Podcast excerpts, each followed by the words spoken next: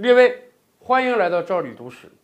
可口可乐，咱们知道啊，简直就是美国的象征，很多人都喜欢这种清凉带气儿的饮料，以至于啊，以前我们也聊过，美国现任总统特朗普最喜欢喝的就是可口可乐，甚至有的媒体说，在特朗普的书桌书桌上有个红色按钮，只要他一摁那个按钮，就有人会送一杯可口可乐过来。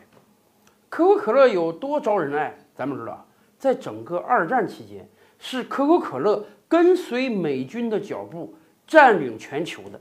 对美国士兵来讲，那个后勤很好啊。可口可乐就要保证美军打到哪里，我就要把罐装厂装到哪里，让美军士兵随时随地能够喝到清凉的可乐。以至于啊，后来这个艾森豪威尔还把这个可乐啊推荐给苏联名将朱可夫喝。朱可夫喝了之后啊，非常满意，说这种饮料太好喝了。朱可夫甚至说。能不能给我多弄点？我在苏联国内也想喝，只不过后来咱们清楚啊，二战之后冷战开始，东西两个阵营呢是对抗的。朱可夫作为苏联的重要将领，你说你在国内想用美国人生产的这个饮料啊，观感不太好。朱可夫就跟着艾森豪威尔商量，说咱俩是哥们儿，你看能不能帮我个忙，跟可口可乐商量商量，能不能换一种包装，换一个颜色，让苏联的人呢？看不出来这是可口可乐，这样我可以在办公室慢慢喝。艾森豪威尔把这个要求跟可口可乐公司表达之后呢，可口可乐公司呢马上进行研究，在配方中啊多加了一些东西，以便把这个焦褐色的液体啊改成无色或者白色。然后呢，包装罐也得换，不能用可乐那种传统的瓶子了，用类似苏联伏特加那种瓶子，瓶盖上还要印一个红五星。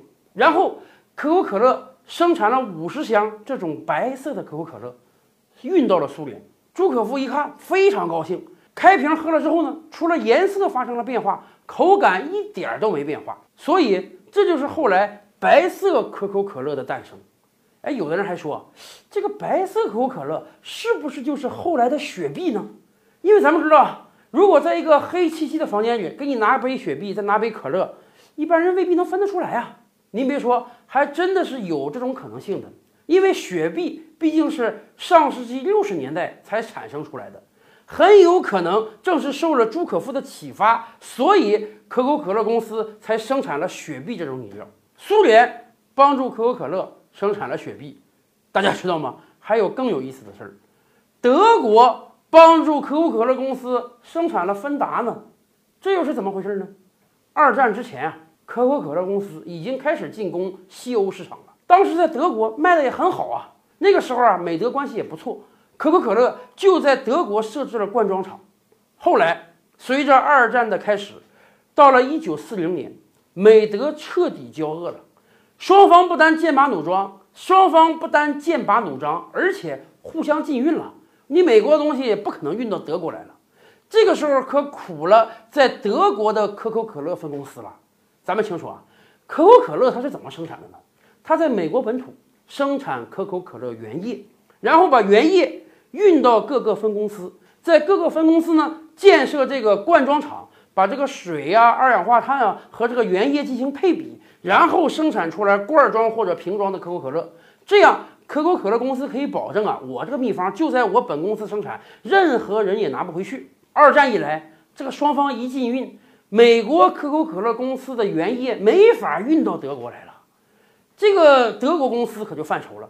可是运不过来，你这个生产还得继续啊。德国人还真是挺聪明的，经过研究啊，他们研究出另外一种配方的饮料，跟可口可乐一样，也是带气儿的，只不过加了点橘子汁儿，所以喝起来还有点橙汁的感觉。由于没有加焦糖，当时这个焦糖也是禁运物资啊，所以没有那种焦褐色。但是由于加了橘子汁呢，是那种橙子的颜色了。经过讨论，德国的可口可乐公司把这种饮料定名为芬达，于是就用可口可乐公司原来的罐装体系继续生产这种叫做芬达的饮料。所以在整个二战期间，德国人喝不到美国的可口可乐了，可是喝得到德国人自己生产的芬达了，以至于啊，二战结束之后，可口可乐公司。来重新接管自己位于德国的分公司，发现，哎呦，芬达这种饮料不错呀，于是继续研发，又生产了很多种口味的芬达，让芬达呀也成为了可口可乐软饮料中不可或缺的一支。讲到这儿啊，我都怀念起这种充满气泡的汽水了，我得赶快去来一瓶。您呢？